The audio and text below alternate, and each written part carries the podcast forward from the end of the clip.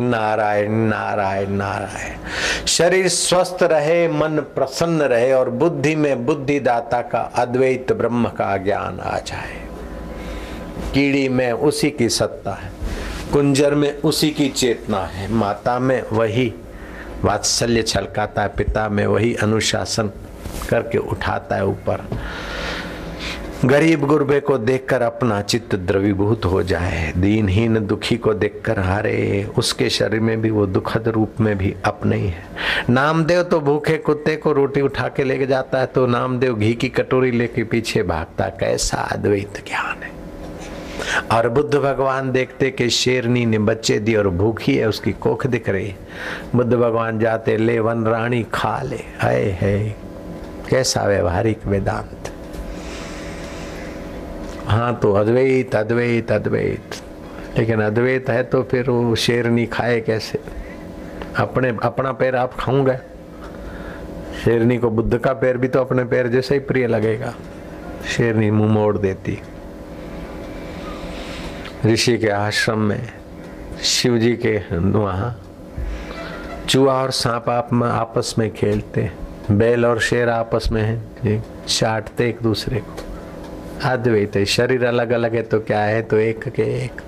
तो मूल में तो सब एक के एक है। क्या हिंदू, क्या मुसलमान, क्या ईसाई, क्या पारसी, क्या पड़ोसी, क्या अड़ोसी, क्या दुश्मन, क्या दोस्त, सब में एक सत्ता है।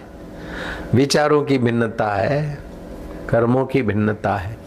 ये उसकी लीला है। नारायण हरि नारायण हरि। भगवत ध्यान करने से आपका आत्मिक तेज बढ़ता है।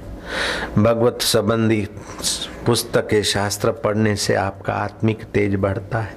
सत्कर्म दान करने से आत्मिक तेज बढ़ता है। सत्यनिष्ठ रहने से आत्मिक तेज बढ़ता है। लोक लज्जा से आपका तेज बढ़ता है।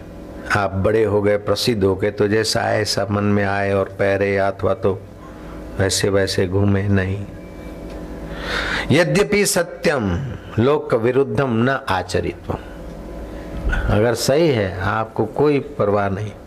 फिर भी लोकाचार में आ रहे हो तो आपको ओढ़ना ओढ़ना पड़ता है। मैं दाढ़ी को जरा ठीक कर लेता हूँ, तिलक लगा देता हूँ। सत्संग नहीं करता, उन दिनों में ये नहीं करता। जयराम जी की जब सत्संग करना है तो तीसरे नेत्र पर तिलक करना ही चाहिए। जब कोई ज़िम्मेदारी का काम करना है तो तीसरा नेत्र बरकरार होना ही चाहिए।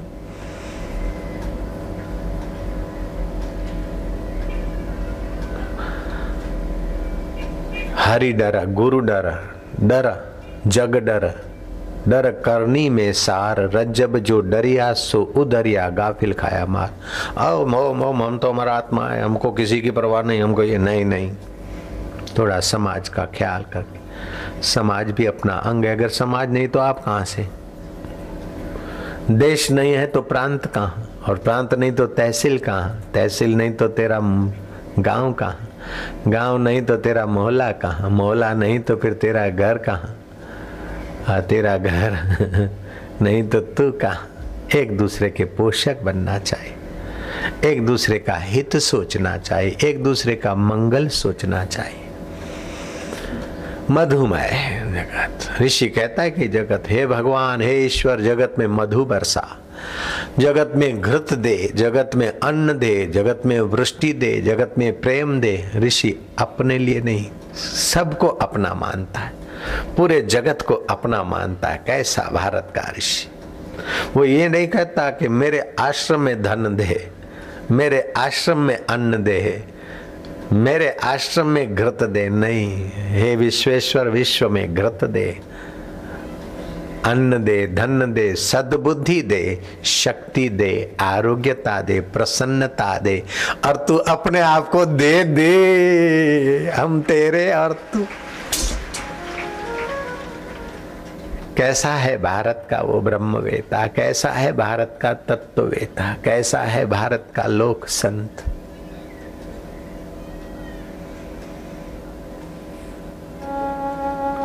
सर्वे भवंतु सुखीना। ऐसा नहीं कहता कि हिंदुस्तानी भवंतु भारतीय भवंतु सुखीना। सर्वे भवंतु निरामया। सब निरोग रहे, सब निरोग रहे। सर्वे भद्राणी पश्चित माँ कश्चित दुख भाग भवत, किसे भी दुख ना मिले। कैसा ये संत, कैसा ये ऋषि, कैसा है मंत्र दृष्टा मैं संतन के पीछे जाऊँ, जहाँ जहाँ संत सिधारे। ओधव संत मोहे अति प्यारे। इंद्र कहता है कि भृगु ऋषि का शिष्य है। भृगु आत्मवेता का शिष्य है। शुक्र, उसे ले आओ। आदर से बिठाया अर्घ्य पास से पूजन करता है। और इंद्रदेव कहता है कि आज मेरा ये स्वर्ग पावन हुआ कि तुम ब्रह्म ज्ञानी संत के शिष्य यहाँ आए और चरण रज गिराए। आहा। यत पदम प्रेप सवो दीना शक्रादय सर्वदेवता, अहो तत्र स्थितो योगी हर्षम न उपगछति जिस पद को पाए बिना इंद्र भी अपने को कंगाल समझता, उस आत्म पद को पाकर ज्ञानी को अहंकार नहीं होता, ये भी तो आश्चर्य है। छोटा मोटा कुर्सी छोटा मोटा राज छोटा मोटा पद मिलता है तो अहंकार ऐठता है। लेकिन गुरु कृपा ने अहंकार को ही ईश्वर के साथ ऐसा मिला दिया, जैसे निमक की पुतली को दरिया में मिला दो। अब वो दरिया हो गई। अब काय को बोले कि मैं काली हूँ, मैं गोरी हूँ, बड़ी हूँ, मैं छोटी हूँ, मैं सियाणी हूँ, मैं बुद्धू हूँ। बस मैं ही, मैं हूँ, लहराती रहती है वो तो। लवण की पुतली थी तो जड़ होके पड़ी थी, और लेकिन उदधी में गई तो लहराती रहती, नाचती रहती, खेलती रहती। आजा समुद्र के जहाज़ भैया, आजा तेरे लिए भी द्वार खुले। नाविक तू भी आजा, मच्छियाँ तुम भी आ जाओ, मगर तुम भी रहो, मुझी में रह रहे हो। ऐसे ब्रह्मवेता की बुद्धि ब्रह्म में एकाकार हो जाती। फिर उसमें बाउंड्री नहीं रहती, सीमा नहीं रहती कि मेरे ये पराए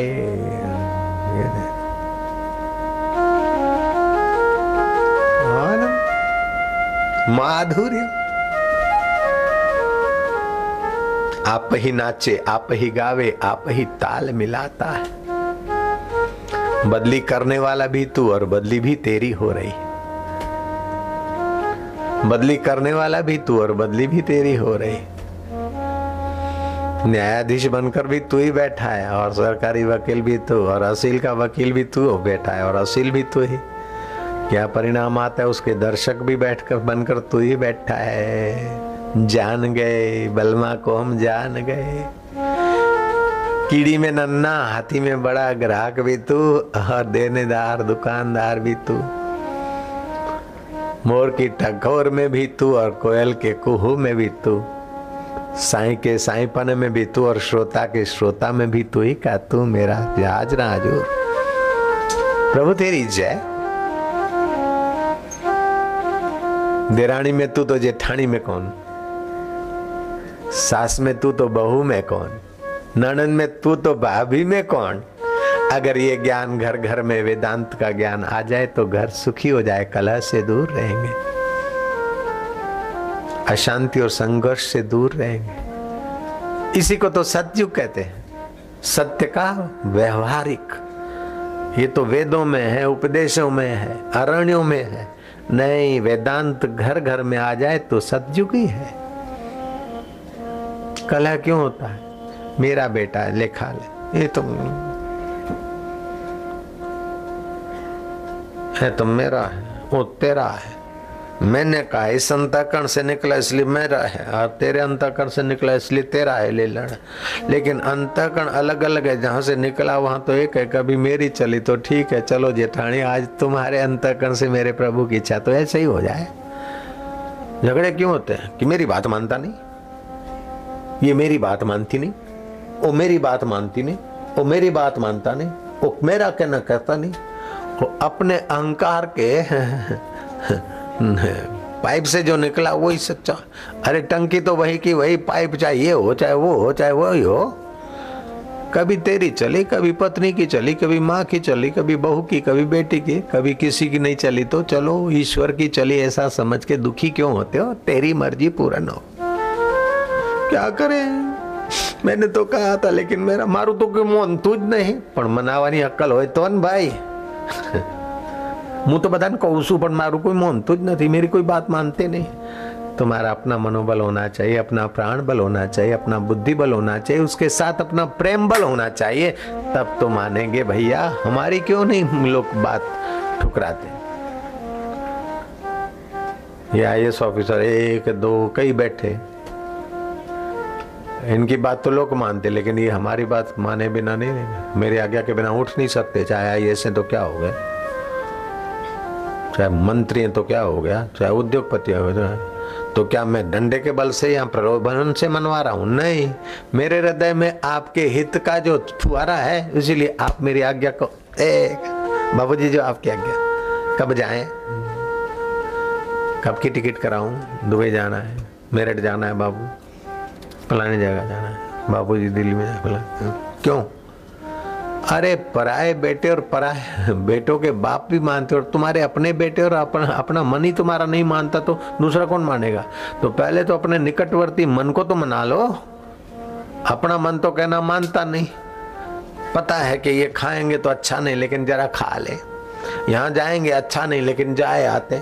तो अपना मन को तो मना नहीं सकते और दूसरे को मनाने की हेकड़ी कर रहे हो, इसीलिए तो परेशानी है। पहले तो अपने मन को तो मनाना सीख ले भाई। फिर तो सब मानने को तैयार हो जाएँगे। और सब मानने को तैयार हो जाए, इसलिए मन को मनाने बैठेगा तो नहीं मानेगा। हम्म सब पे हुकूमत चलाऊं, ऐसा बाबा जी बन जाऊँ। मैं तो ऐसा बन के दिखाऊँ बाबा जी जैसे आप हो। कभी नहीं बन सकता है। मैंने कभी नहीं सोचा कि मैं ऐसा बन के दिखाऊँगा। मैं तो जो हूँ मिट्टू मेरा हो सो मर जाए, मेरा हो सो जल जाए, मेरा हो सो बिक जाए, तेरा हो सो रह जाए। मेरा बिकरा रहे तो तेरा ही तो रहा वह यहाँ बड़ी आरंभिक गलती लेकर यात्रा होती। है ओम नमो भगवते वासुदेव ओम भूर्भुव स्व तत्सवितुर्वाण्यम भरम अल्लाह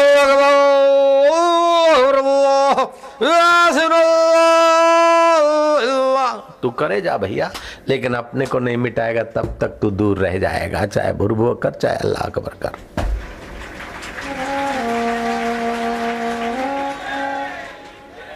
कंव राम को जब वेदांत का अनुभव हुआ तो कंव राम गाते संत, तू थंभो, तू थूणी थंब में तेरी सत्ता और थूणी में तेरी। तू थंभो, तू थूणी, तू छपर ऐं छाव, आऊँ कुजाड़ो काऊं सबकी मालूम तोखे।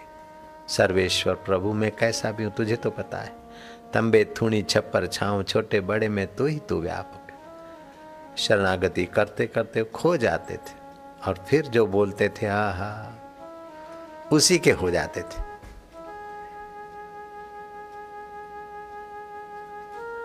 अभी भी संत कंवराम के भजन और वचन और उनकी जीवनी सुन पढ़कर लोगों का मन कहा तो पचास पैसे के अट्ठाने भर के दिन में को, कोहर बेचते थे। वो जमाने में अट्ठाने भी बहुत होते थे एक रुपए में तो दो परिवार निभ जाते थे। कोहर बेच रहे थे, चना, गरम, चोले, गरम, आजा। माने कहा बेटा कोई संत मिल जाए ने तो सेवा का अवसर मत चुकी हो क्योंकि संत के द्वार पे आते जाते मैंने तुझे पाया है। बेटा नहीं था और वहाँ तीन साल संत के द्वार पर मैंने पानी पिलाने की सेवा की और संत सतराम दास ने कहा, माई, क्या चाहिए मैं, क्या महाराज आपकी कृपा आप जानते हो। महाराज ने कहा अच्छा माई, जो तुम्हारी मुराद होगी ठीक होगा। उसके बाद बेटा तू आया। तो संत की प्रसादी है मेरे लाल। संत मिल जाए तो सेवा का मौका मत चुकना। संत की सेवा बड़ भागी पावई। इस लोक और परलोक को तारने वाली है संत की सेवा, बेटा। कोहर लेके जा रहा था गरम गरम वो साधुओं की मंडली जा रही थी। ए, कोहर वाला इधर आ। सभी साधुओं को दे। पतीला खाली हो गया। बेटा, कितने पैसे हो गए? बोले, महाराज, पैसे सब मिल गए। बोले, क्या करता है? बोले, कोई बात नहीं। माँ ने कहा है कि संत की सेवा बोले, महाराज महाराज, कोई कमाई के धनी थे? बोले अच्छा बाहर के पैसे, धन नहीं चाहिए तो हम अपना असली धन देते हैं। बैठ जा मेरे सामने। श्वासोश्वास को देखता जा, थोड़ा सा एकाग्र हो जा। श्वासोश्वास को गिन। श्वासोश्वास को गिने, एकाग्र हुआ, थोड़ी सी कृपा बरसा दी। सुषुप्त कुंडलनी शक्ति जागृत हो गई। फिर तो होका देते, आवाज़ देते, आयो को हिरन वारो तो मानो मधु मधु बाहर जल्दी खलास हो जाते थे। फिर वो जाता, अरे भाई, छोकरा इधर आ जाता बोले, माल खलास है। अरे बोले, खलास है तो कोई बात नहीं, ले, एक पैसा ले ले भैया। कोहर नहीं है तो कोई बात नहीं, लेकिन कोहर वाला आया, गर्मा गर्म वाला ये थोड़ा जरा सुना तो दे, बड़ा अच्छा लगता है। क्योंकि अच्छे से मिलने का तरीका गुरु ने बता दिया था ना तो अच्छे से मिलता था, ध्यान भजन करता था, वाणी में आकर्षण आ गया, रस आ गया। फिर तो भजन गाने लगा। जैसे भक्त गाते ना।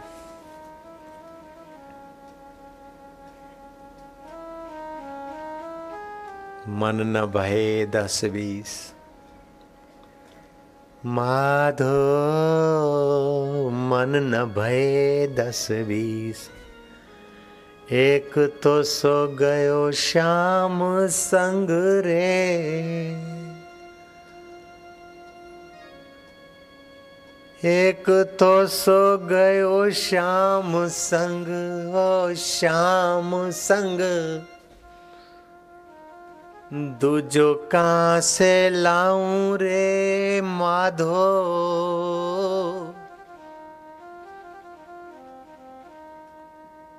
दूजो कहाँ से लाऊं और करूँ जग की प्रीत? माधो,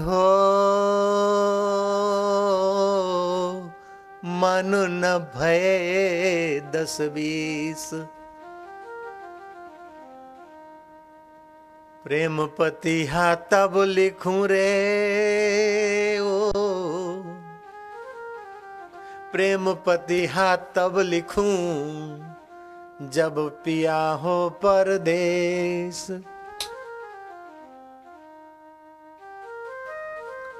तन में, मन में, जन मेरे माधो, तू। तन में, मन में, जन में। तो को क्या लिखूं संदेश रे? माधो, मन न भय दस बीस। कंवर राम अपने ढंग से कहते? मिलना हो भाई तो मिलो रे भाई साधो। यही मिलन री वेला जी। मानक जन्म हीरो हाथ न आवे। फिर चौरासी लख फेरा जी। जिसको जैसे मिला और जैसे स्पुरा ऐसे सुनाते गए हरि हरि ओ।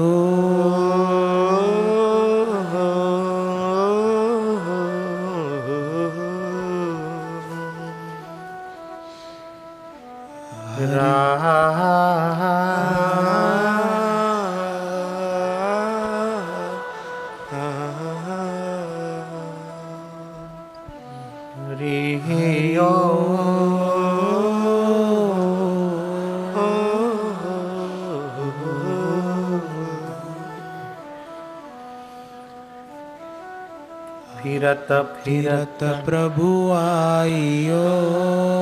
फिरत फिरत प्रभु आइयो। परियो तो शरणाए। खड़ियो तो शरणा नानक की प्रभु बेनती। नानक की प्रभु बेनती। अपनी भक्ति लाए। अपनी भगति ला हरि हरि ओ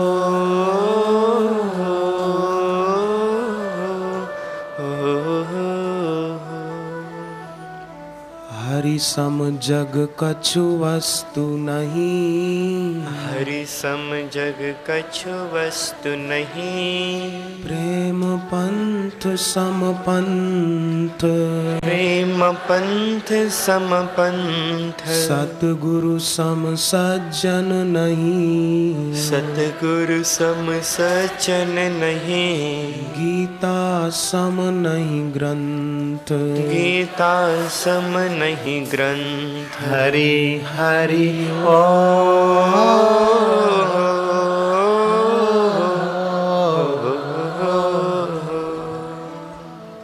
हरि हरि ओ।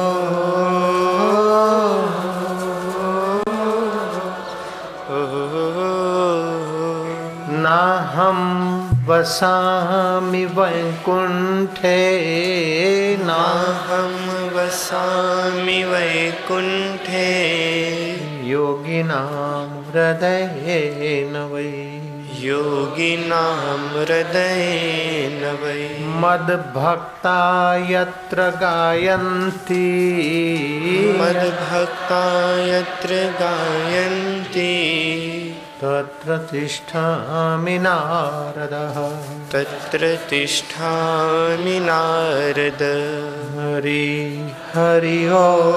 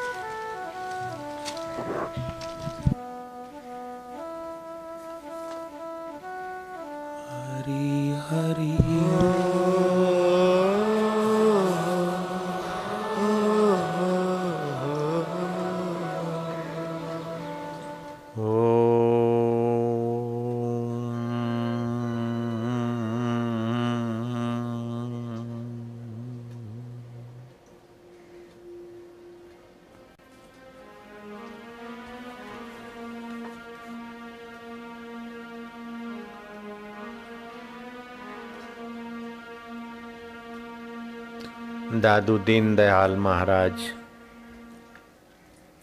वेद के उस वचनों को, वेद के अमृत को श्री कृष्ण के अमृत को, शास्त्रों के अमृत को इसी जन्म में अपने आप में पाकर ऐसे तो उन्नत हुए कि दादू दीनदयाल के संपर्क में आने वाले भक्त भी अपने को बड़भागी मानने लगते वेद भगवान सबके उन्नति की बात करते हुए सबको उत्साहित करता है, उल्सित करता है, क्योंकि वेद भगवान जानता कि सब में जो छुपा है, वो सब कुछ है। और वेद भगवान का प्रसाद पाने वाले, ऊंच कोटि के संत भी उस अनुभव से संपन्न होकर अपने सिखों को सीख देते हैं, सो अंतरी सो बाहिर अनंता। वही अंदर है। जैसे घड़े का आकाश और बाहर का आकाश अंदर बाहर है, ऐसे सूक्ष्मतम चिदाकाश सचिदानंद परमेश्वर अंदर भी है और बाहर वाले में भी दिख, जो दिख, बाहर बाहर समझते हो, उसमें भी वही है। सो अंतरी सो बाहिर अनंता, घटी घटी व्यापय रहा भगवंता। वो घट घट में ज्ञान स्वरूप, आनंद स्वरूप, सुख स्वरूप, भगवान व्याप रहा है। धरणी माही आकाश पय आल, सर्वलोक पूर्ण प्रतिपाल। जैसे धरती में आकाश छुपा है, अगर धरती में आकाश तत्व नहीं होता तो धरती में पेड़, पौधे अथवा तुम्हारा खीला कैसे जाता? ड्रिल मशीन कैसे काम करता? लोहे में भी आकाश तत्व, अगर लोहे में आकाश तत्व नहीं होता तो भट्ठे में लोहा डालते तो अग्निमय कैसे होता? अग्नि घुस जाती है। जैसे आकाश लोह, लक्कड़ और मनुष्य जल जंतु में व्यापक है, ऐसे ही परमेश्वर आकाश में भी व्यापक धरणी माही आकाश पयाल सर्वलोक पूर्ण प्रतिपाल। बनितिन पर्वती है पर पार ब्रह्म, जैसी आज्ञा तैसा कर्म। जैसी उस परमेश्वर की आज्ञा होती है, शुभ कर्म करते तो सतमति की सात्विक प्रेरणा से जीव उन्नत होता और दुर्कर्म करते हो तो दुर्मति होती है तो फिर आदमी दुखद संकल्प, दुखद निर्णय करके फंसता है। पौन पानी बसंत ही माही, चार कुंज देह, दिशे समाही पवन में, पानी में, सब में, और चारों प्रकार के उद्बीज अंडज, जेरज आदि में स्वेदज आदि में जो पसीने से उत्पन्न होते हैं, खटमल आदि या बैक्टीरिया आदि, उसमें भी, अंडे से उत्पन्न होते हैं, उसमें भी, धरती को फोड़कर पेड़ पौधे उत्पन्न होते हैं, उसमें भी, और माता के गर्भ से उत्पन्न होते हैं, उनमें, सब में उसकी सत्ता देखी जाती। अगर बीज में उसकी चेतना सत्ता न होता तो बीज फूटकर वृक्ष कैसे होता है? तू कैसा कलाकार है? तिसते भिन्न नहीं को ठौर गुरु प्रसादी नानक सुख पाओ। उस परमात्मा के सिवाय कोई जगह खाली नहीं। लेकिन उस परमात्मा का सुख, परमात्मा का ज्ञान, परमात्मा का प्रेम, परमात्मा का माधुर्य, परमात्मा का परमात्मा तत्व गुरु की प्रसादी के बिना समझ में नहीं आता, रुचि नहीं होती। वे बड़भागी हैं जिन्हें गुरु प्रसाद मिलता है। गुरु प्रसाद का मतलब ये कणा साहब, मत समझ लेना, अथवा फल, फ्रूट ही प्रसाद मत समझ लेना। गुमाना अंधकार रुमाना प्रकाश। अपने आप पर जो अविद्या का अंधकार है, नासमझी का अंधकार है, गुरु अपनी वैदिक समझ, ज्ञान की समझ देकर उसको अंधकार को मिटा देते वही वास्तविक में आध्यात्मिक गुरु प्रसाद है। नानक सत गुरु भेटिया, मैल जन्म जन्म दे लथे जन्म जन्म में संस्कार पड़े, ये मैं हूँ और ये मेरा है, ये तू है और ये तेरा है, ये सारा मैल द्वैत का पड़ा। विकारों के संस्कारों का मैल पड़ा, काम का, क्रोध का, लोभ का, मोह का, अहंकार का पर्दा बढ़ता गया, लेकिन गुरु की कृपा हुई, साधन बताए, सुमरण बताया, प्राणायाम बताया। प्रदक्षिणा बताई न जाने कैसे कैसे उपाय बताकर वो मैल हटाते गए जाते हैं। और अंत में कहते हैं, सो प्रबदूर नहीं प्रबत्तु है तत्वमसी। काहेरे बन खोजन जाई सर्व निवासी सदा अले पासो तेरे संग सहाय इंसान की बदबख्ती अंदाज से बाहर है कम वक्त खुदा होकर बंदा नज़र आता है। Every man is the god but the playing the fool सब भगवत स्वरूप है, लेकिन वासनाओं के कारण डिज़ायर के कारण, अहंकार के कारण मूर्खों जैसी चेष्टा हो रही है। तो ये अहंकार और वासना मिटाने की जो व्यवस्था है, और उस व्यवस्था में उंगली पकड़ के आगे ले चलने वाले जो हैं, उन्हें कहते हैं गुरु। गुरु शब्द का दूसरा अर्थ भी है। गुरु माना ऊँचा, लघु नहीं, बड़ा। जो लघु सुख में जी रहे हैं, वो नहीं।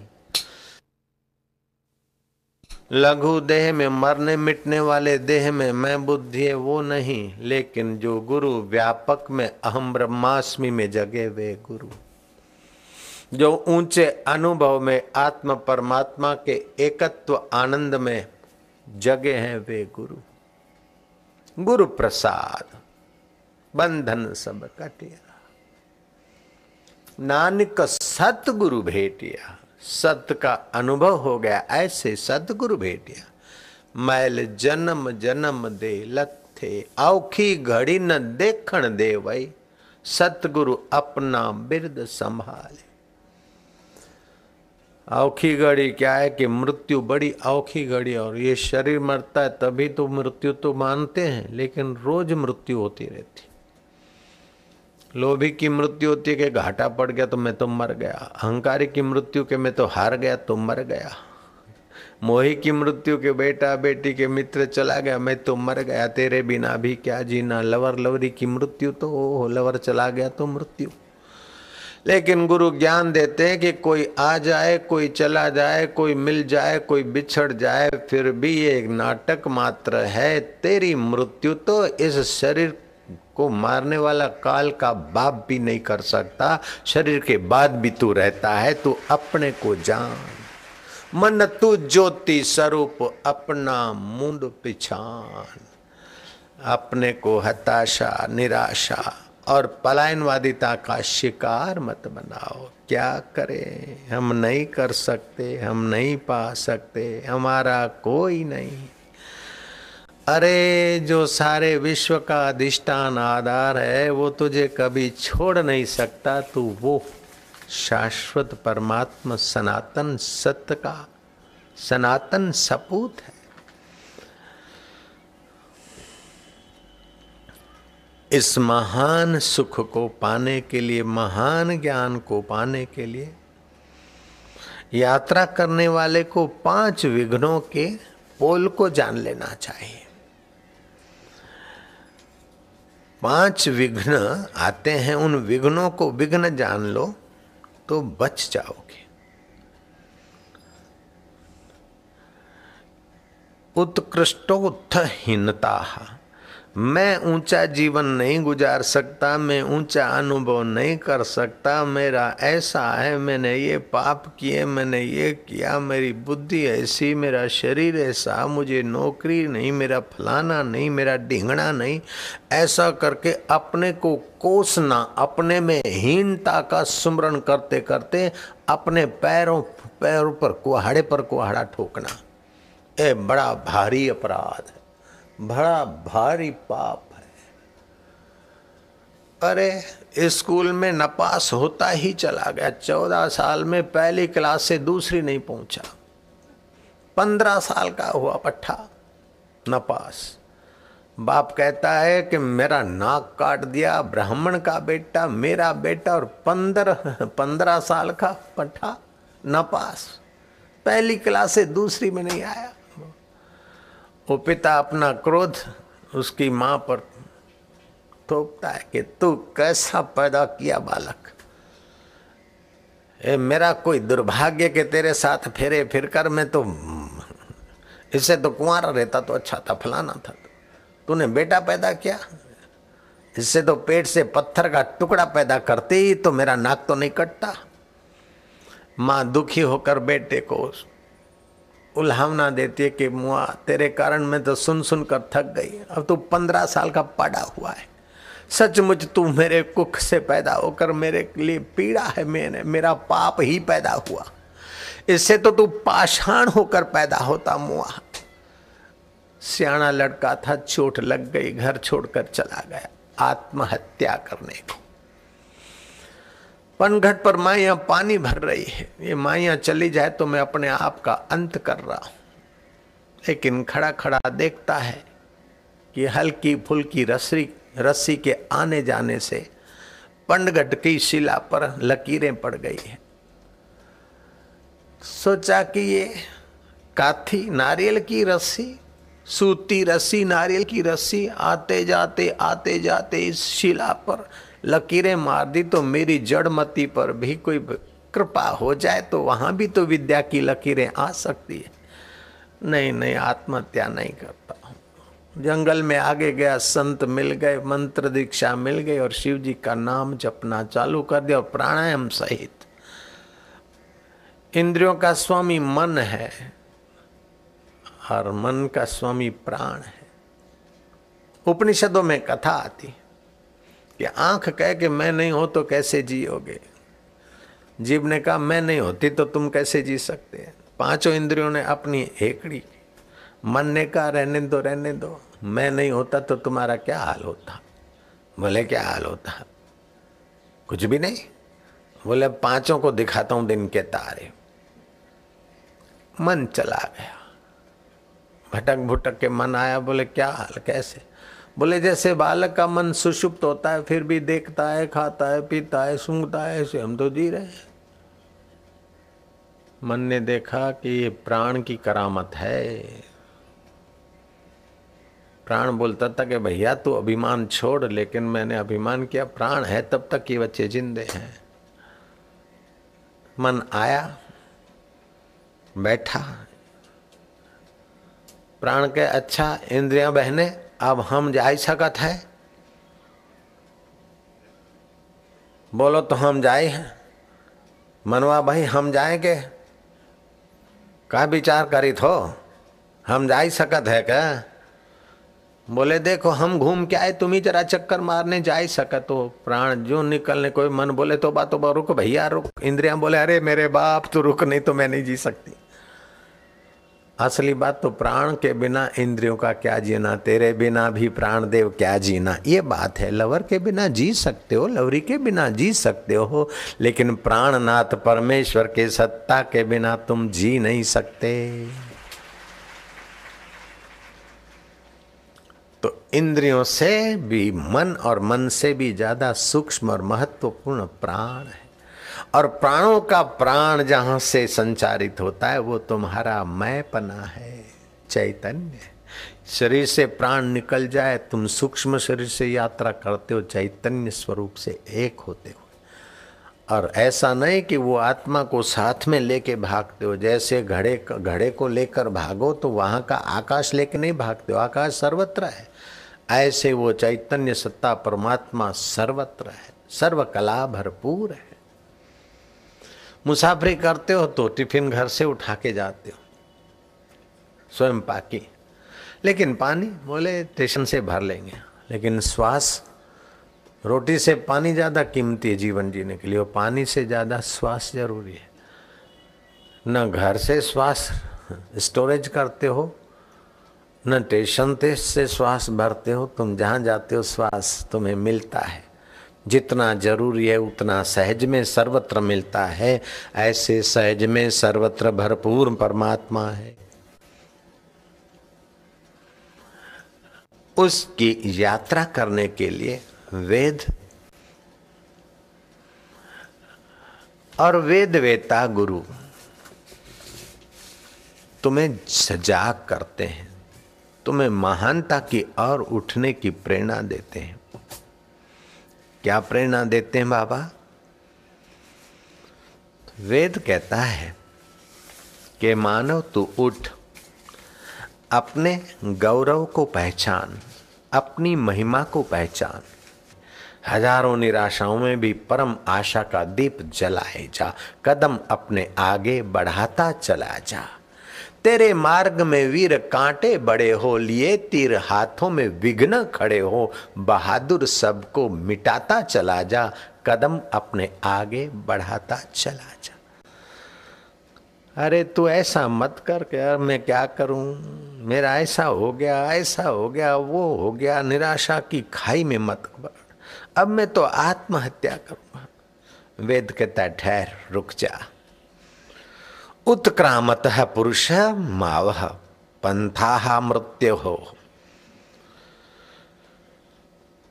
षड्विषम मंजुमान मैच्छतया अस्मालोका दुग्नो सूर्य सदृश अथर्वेद आठ, एक, चार।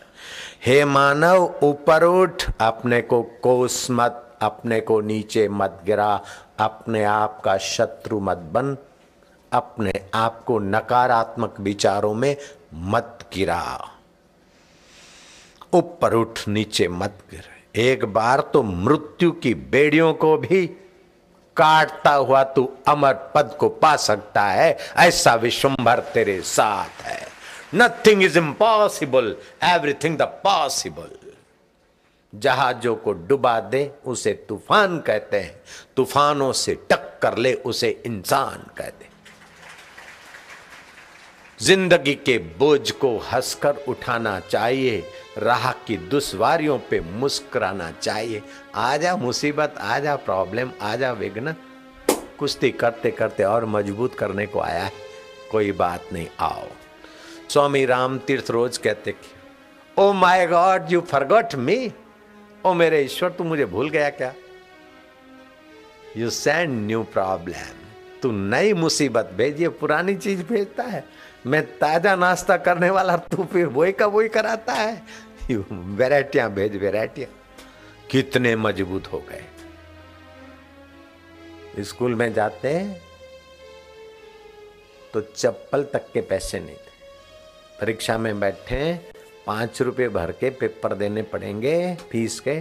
पाँच रुपये नहीं थे, चंदू हलवाई से पाँच रुपये मिल गए। फिर तो नौकरी लगी, प्रोफेसर हुए तो हर महीने चंदू हलवाई को पाँच रुपये भेजते। चंदू ने कहा, भाई, मेरे तो एक बार पाँच थे, तुम हर महीने भेजते हो, क्या बात है? बोले, अगर तुमने पाँच मौके पर नहीं दिए होते तो मैं प्रोफेसर होकर कैसे लाहौर कॉलेज के विद्यार्थियों की सेवा कर सकता? इसलिए सेवा का अवसर दिया तो तुम्हारी भी सेवा हुआ करे। कैसे विद्यार्थी बन गए? और एमए में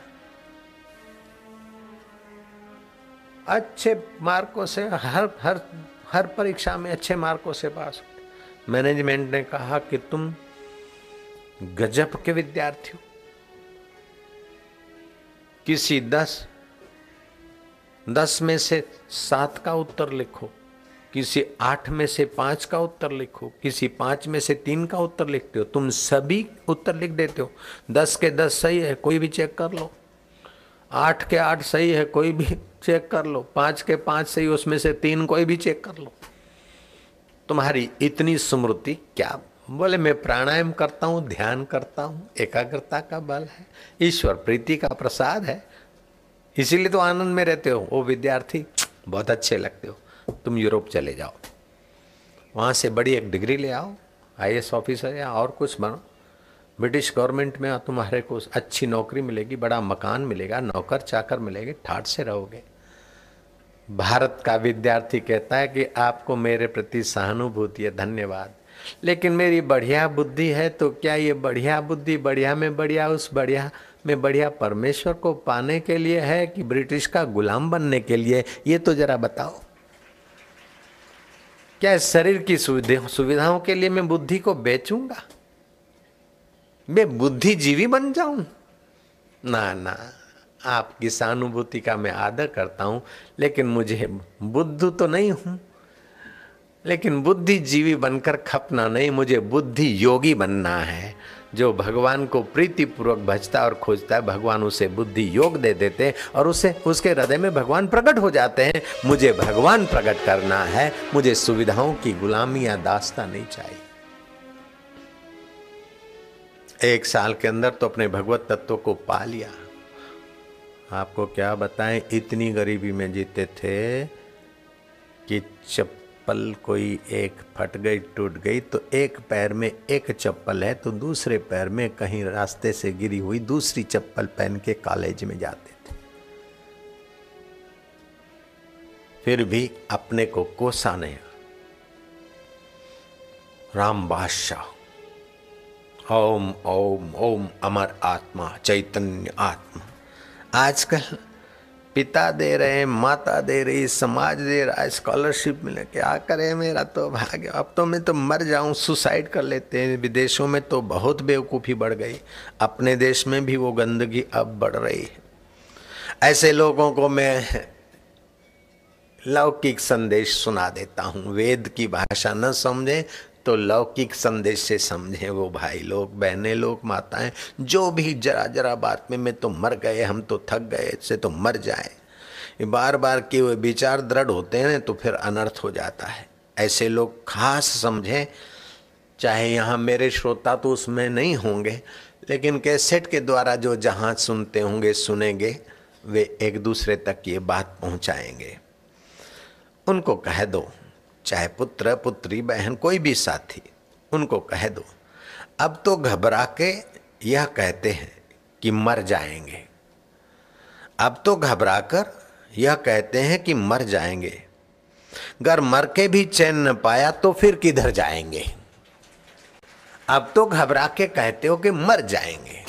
अब मर के भी चैन नहीं पाया तो फिर किधर जाएँगे भांजे?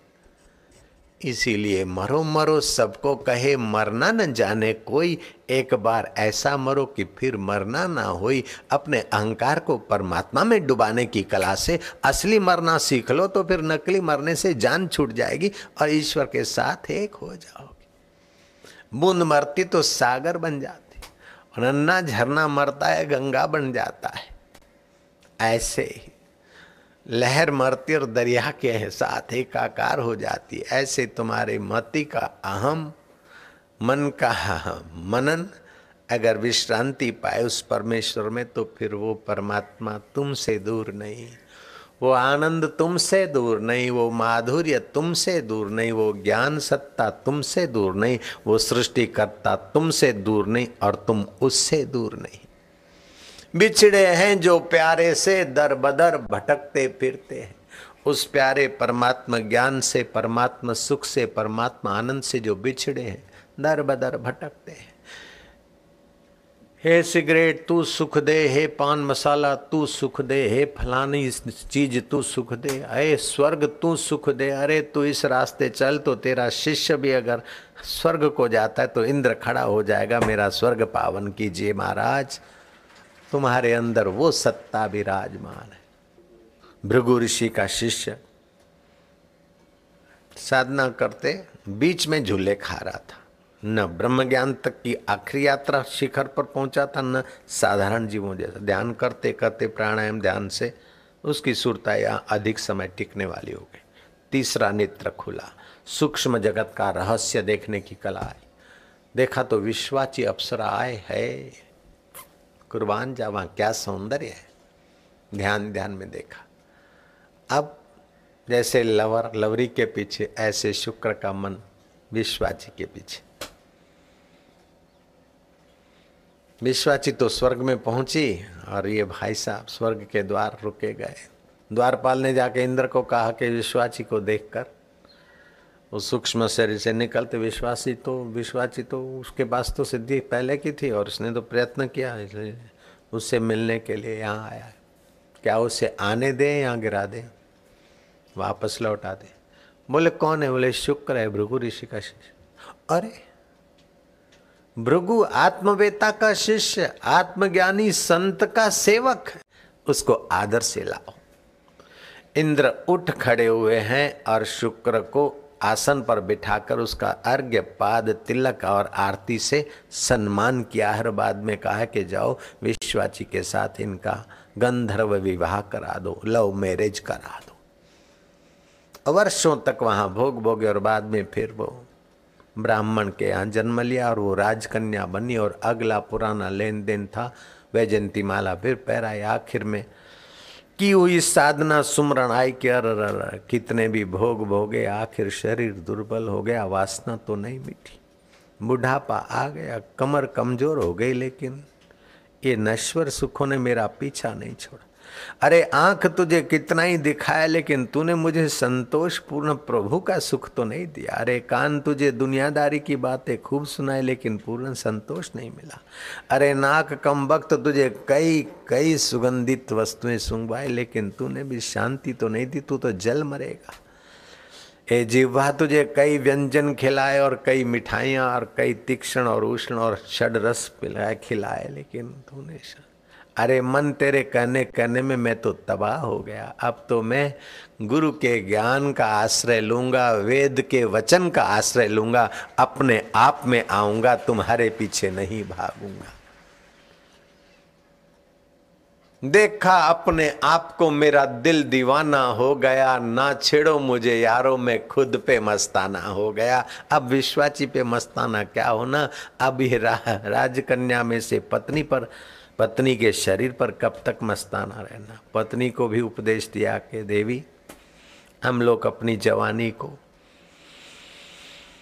नोच चुके आप वृद्धत्व के बाल आ रहे अब एक बुढ़ापा पाएगा हमें उचित है कि राजभोग का त्याग करके आत्म सुख के लिए वनवास जाएँ। जैसे पिताजी तुम्हारे मुझे राज्य देकर निवृत्त हुए मृत्यु तो मुझसे राज्य छुड़ा देगा और न जाने कहाँ भटकाएगा। इसके पहले राज्य सुख का त्याग करके महाराजाओं के सुख की शरण लूँ किसी संत के द्वार जाऊँ, महापुरुष के शरण रहूँ और उनके साथ में फिर से यात्रा करूँ। की हुई अगले तगले जन्म की आध्यात्मिक यात्रा जीव को गिरने से बचाती तीन चीज़ें आपका पीछा नहीं छोड़ती। पाप पीछा नहीं छोड़ेगा व्यक्ति का, मरने के बाद नरक में ले जाएगा। पुण्य पीछा नहीं छोड़ेगा, मरने के बाद स्वर्ग ले जाएगा। गुरु मंत्र और गुरु मुख से सुने हुए उपदेश के अनुसार की हुई साधना पीछा नहीं छोड़ेगी। जब तक ईश्वर से नहीं मिले तो देर सबेर आपको अंदर से प्रेरणा देते देते गुरु के पास ले जाएगी। बार बार ले जाएगी। पूरा प्रभु आराध्य पूरा जाका नाव, नानक पूरा पाइए, पूरे के गुणगा बाकी तो भैया कन्या मन्ना कुर्र तुम मेरा चेला में तेरा गुर्र दक्षिणा दर, तू चाहे तर, चाहे मर, आजा मेरे मज़हब में। अला बांधू, बला बांधू, भूत मानू प्रेत मानू डाकिनी मानू साकिनी मानू हुर्र ठुर्र करके दक्षिणा ले ली काम कर ये उनकी बात नहीं, अथवा भाषण लेक्चर कर दिया।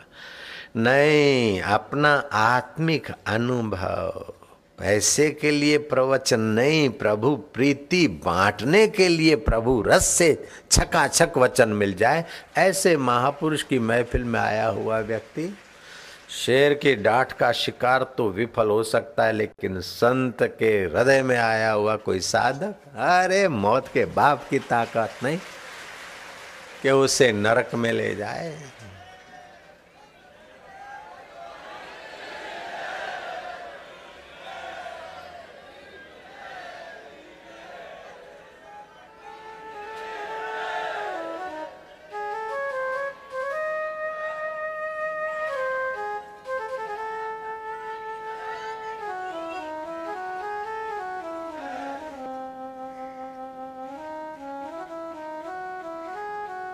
भृगु ऋषि ब्रह्म ज्ञानी थे आत्म साक्षात्कारी पुरुष थे। उनका शिष्य फिसला तो सही, लेकिन गुरु की दीक्षा शिक्षा का पुण्य उसे कब तक फिसलने में रखे। चलते चलते गिरना अपराध तो है, लेकिन न उठना तो महाअपराध है। और महाअपराध गुरु दीक्षा कैसे करने देगी अपराध करते समय भी गुरु दीक्षा रोकती है, टोकती। गुरु दीक्षा ली और कुछ समय प्राणायाम साधन और शिविर भरी है, फिर आप कुछ आपराधिक पाप करते, छुप के भी तो गुरु दीक्षा का प्रभाव अंदर रोकता है, टोकता है। गुरु मूर्ति आँखें दिखाती, जो मुस्कुराता हुआ गुरु का चेहरा था, वो तुमको उस समय रुष्ट देखेगा। ये सच्चे गुरुओं की पहचान है। करके देखो, कोई पाप छुप के, और फिर गुरु जी का चित्र देखो। नालत बरसाता हुआ दिखेगा। और करके आओ कोई अच्छा काम, और फिर वही का वही चित्र देखो, तुम वही के वही। देखेगा ए, साईं राज़ी है मेरे साईया तेरी जय। अनिंदो साईं साईं क्यों नाराज़ हो? लो, ये भोग कर लो, ये खा लो। तेरे भोग और साधन। ऐसा महसूस होने लगेगा।